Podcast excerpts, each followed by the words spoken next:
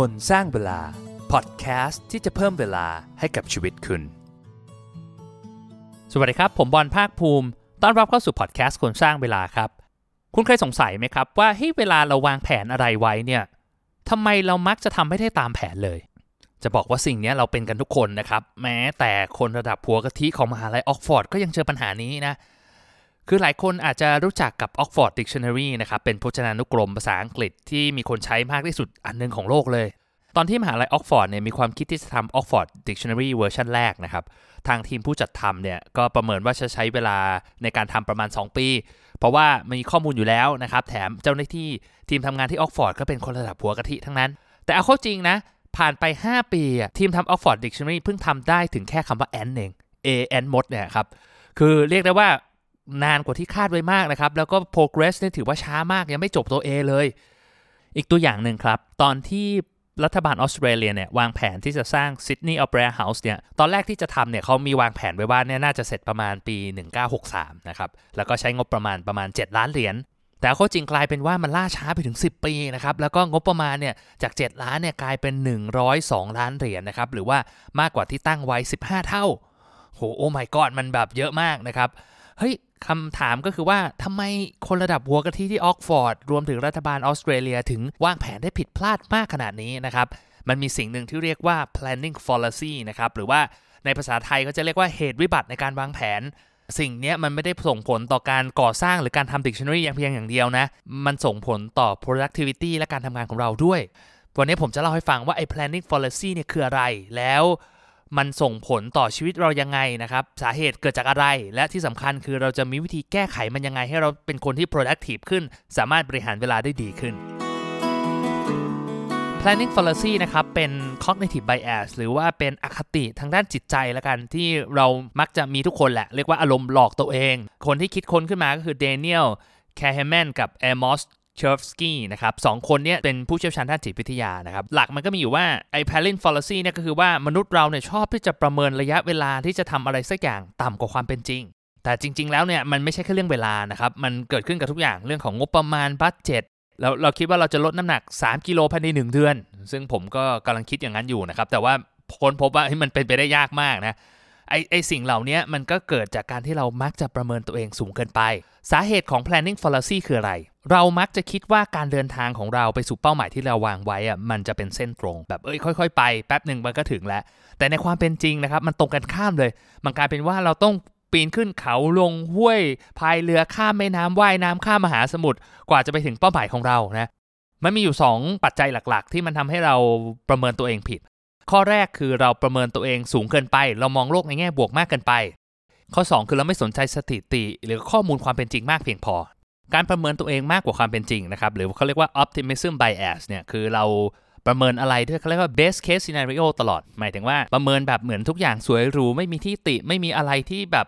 ผิดพลาดเลย เราก็จะทำได้ตามนั้นตามแผนของเรานะครับแต่ถามว่าที่ทำไมเราถึงคิดแบบนั้น ผมว่ามันก็เป็นเรื่องปกตินะที่มนุษย์เราจะต้องมีอีโก้เราต้องประเมินตัวเองสูงกว่าความเป็นจริงอยู่แล้วนะครับเพราะว่าถ้าเราไม่เชื่อมั่นในตัวเองมากเกินความเป็นจริงเนี่ยเราก็คงจะไม่กล้าลองทำอะไรใหม่ๆใช่ไหม สุดท้ายแล้วมนุษย์ก็จะหยุดพัฒนาเนาะเราก็กลายเป็นว่าเราไม่มี iPhone ใช้ไม่ได้ไปเหยียบดวงจันทร์หรือว่าไม่มีอินเทอร์เน็ตใช้นะครับ ยกตัวอย่างผู้ประกอบการหรือเจ้าของธุรกิจเนี่ยผมคิดว่าจะมี optimism bias ค่อนข้างเยอะ ซึ่งมันเป็นสิ่งที่ดีนะทำให้เขากล้าลองทำอะไรใหม่ๆ แต่ถ้าดูจากสถิติแล้วเนี่ยบอกว่า50%ของธุรกิจไปไม่รอดเมื่อผ่านไปแล้ว 5 ปีนะครับแต่ว่าคนร้อยทั้งร้อยก็ยังเชื่อว่าเฮ้ยเขาเริ่มต้นทำธุรกิจแล้วเขาน่าจะประสบความสำเร็จ อีกอย่างหนึ่งก็คือการที่เราไม่สนใจสถิติหรือข้อมูลในอดีตอย่างง่ายๆ อย่างเวลาเราซื้อหวย สลากกินแบ่งเนี่ยสักหนึ่งใบเนี่ยโอกาสในการถูกน้อยมาก แต่เรามักจะคิดว่าเรามีโอกาสที่จะถูกมากกว่าความเป็นจริงท่านผู้ฟังทราบไหมครับว่าโอกาสที่เราจะถูกสลากกินแบ่งใบหนึ่งเนี่ยมีกี่เปอร์เซ็นต์ครับจริงแล้วมันแค่ 1.4%เองนะครับหมายความว่าถ้าเราซื้อทุกงวดคือเดือนละ 2 รอบเนี่ยเราต้องใช้เวลาถึง 3 ปี ในการที่จะถูกรางวัลสักหนึ่งรางวัล เรียกได้ว่าโอ้โหมันเป็นสถิติที่เราไม่เชื่อตัวเองแล้วกันว่าแบบเฮ้ยเราซื้องวดละหนึ่งใบตลอด 3 ปีเพิ่งถูกรางวัลเดียวเองเหรออะไรเงี้ยหลายคนคิดว่าเฮ้ยมันน่าจะถูกบ่อยกว่านั้น มันน่าจะถูกถี่กว่านั้นนะครับสองอย่างเนี้ยแหละเรื่องของการประเมินตัวเองมากเกินไป และการไม่สนใจสถิติ หรือข้อมูลความเป็นจริงเนี่ยมันทำให้เรามีไอ้ planning fallacy ตรงนี้ แล้วไอ้ planning fallacy เนี่ยมันมันสร้างปัญหาอะไรให้กับเราบ้างนะครับแน่นอนแหละเวลาเราทำงานเนี่ยถ้าเราประเมินตัวเองมากเกินไป แล้วเราวางแผนเช่นว่าเราบอกเราอยากจะทำงาน 10 อย่างให้จบภายในวันนี้นะครับ แต่เราทำไม่ได้เนี่ยสิ่งที่เกิดขึ้นคือ 1 เราจะสูญเสียความมั่นใจนะครับสก็คือว่าไอ้ตารางงานที่เราวางแผนไว้มันก็จะรวนไปหมด เพราะไอ้สิ่งที่เราคิดว่าจะทำเสร็จวันนี้ มันต้องยกยอดไปวันพรุ่งนี้อาทิตย์หน้าเดือนหน้าอะไรเงี้ยครับการวางแผนให้ทำตามเดทไลน์หรือตามแผนที่เราวางไว้เนี่ยโอกาสสำเร็จมันก็จะลดน้อยลง แล้วเราจะแก้ไขมันยังไง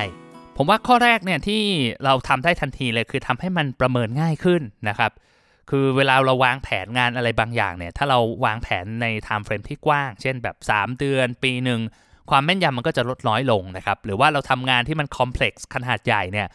มันก็จะไม่ค่อยแม่นยำเพราะเราไม่รู้ว่าเฮ้ยเราต้องทำงานในรายละเอียดมันมีอะไรบ้างนะ ถ้าเราซอยให้มันเป็นโปรเจกต์ย่อยๆ ซอยให้เป็นเหมือน task เป็นงานเป็นชิ้นๆเนี่ย แล้วเราลดระยะเวลาให้มันสั้นลง มันก็อาจจะทำให้เราประเมินได้ดีขึ้น ยกตัวอย่างเราอยากจะสร้างบ้านสักหลังหนึ่งใช่ไหมมันก็มีกระบวนการในการที่จะเฮ้ยออกแบบคุยกับสถาปนิก หาผู้รับเหมาหรือก็อะไรพวกนี้มันก็จะมีสเต็ปขั้นตอนของมัน ถ้าเราย่อยลงมาให้เป็นแทสที่มันเล็ก ๆ ลงเนี่ยโอกาสที่เราจะประเมินมันก็มีความแม่นยำสูงขึ้น วิธีแก้ไขข้อที่ 2 ก็คือว่าเราต้อง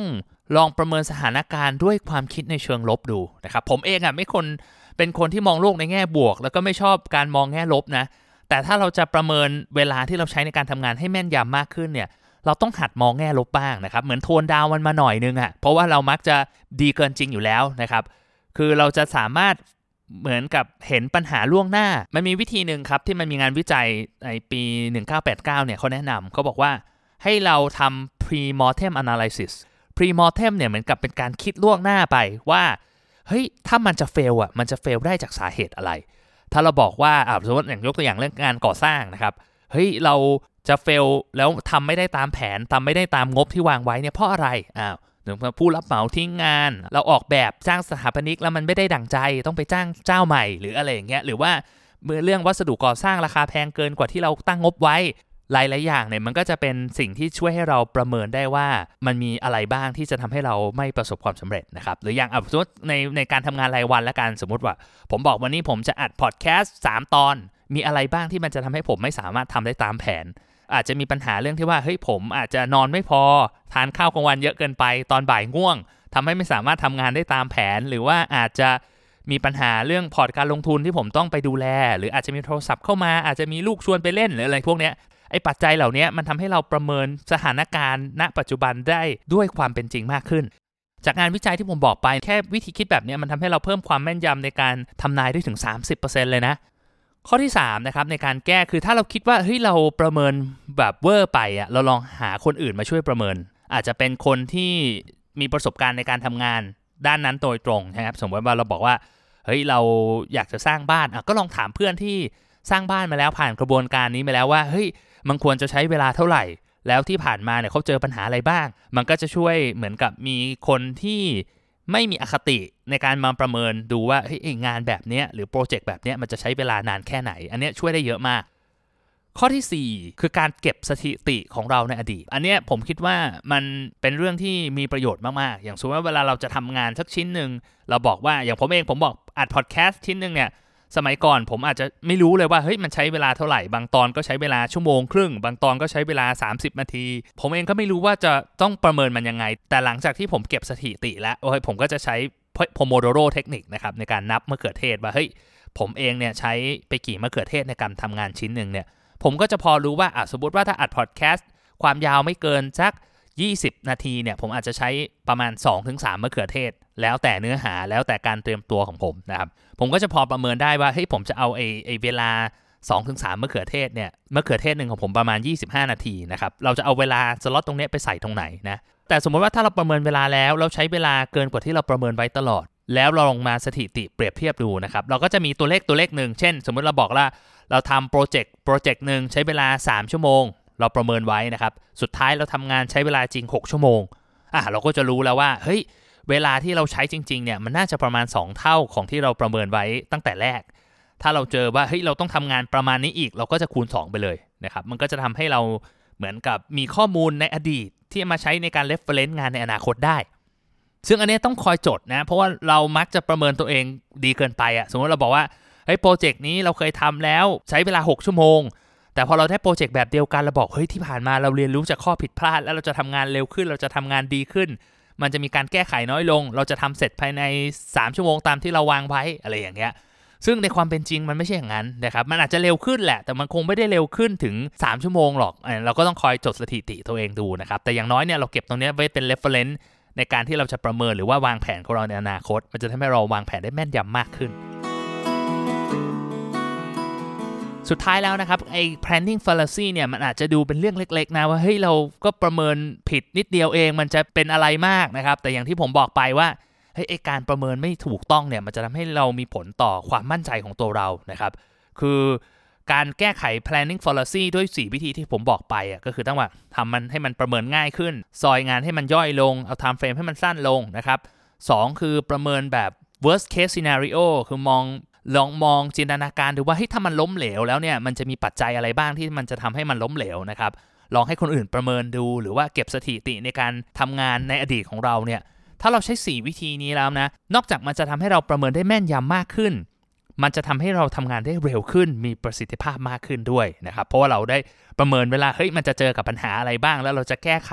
สถานการณ์ยังไง และถ้าเราทำได้มากขึ้น เราวางแผนได้สมจริงมากขึ้น ไม่เวอร์เกินไป สิ่งที่ตามมาคือเราจะมีโอกาสในการที่จะประสบความสำเร็จมากขึ้นของเดิมสมมติเราบอกแต่ละวันเนี่ยเราตั้งเป้าว่าจะทำงาน 10 อย่าง แต่เราทำงานได้แค่อย่างหรือ 2 อย่าง ซึ่งเป็นสิ่งที่ผมกำลังเจออยู่ตอนนี้นะครับ ถ้าเราวางแผนได้ดีขึ้น เราอาจจะตั้งเป้าไว้แค่ 5 อย่าง แต่เราอาจจะทำได้ 3-4 อย่าง มันอาจจะฟังดูเอ้ยความแตกต่างมันก็จจะไม่ได้เยอะกันมาก ไม่ได้เยอะกว่ากันมากนะจาก 1-2 อย่างเป็น 3-4 อย่าง แต่สิ่งที่สำคัญแล้วมันแตกต่างกันสุดๆ คือความมั่นใจครับเราสึกว่าเฮ้ยเราตั้งอะไรไว้เราทำได้ 60% 80%ของที่เราวางแผนไว้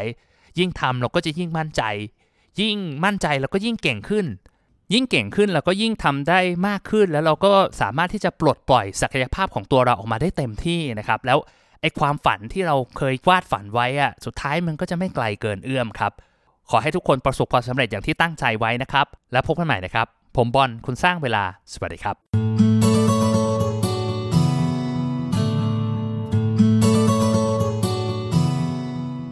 คนสร้างเวลา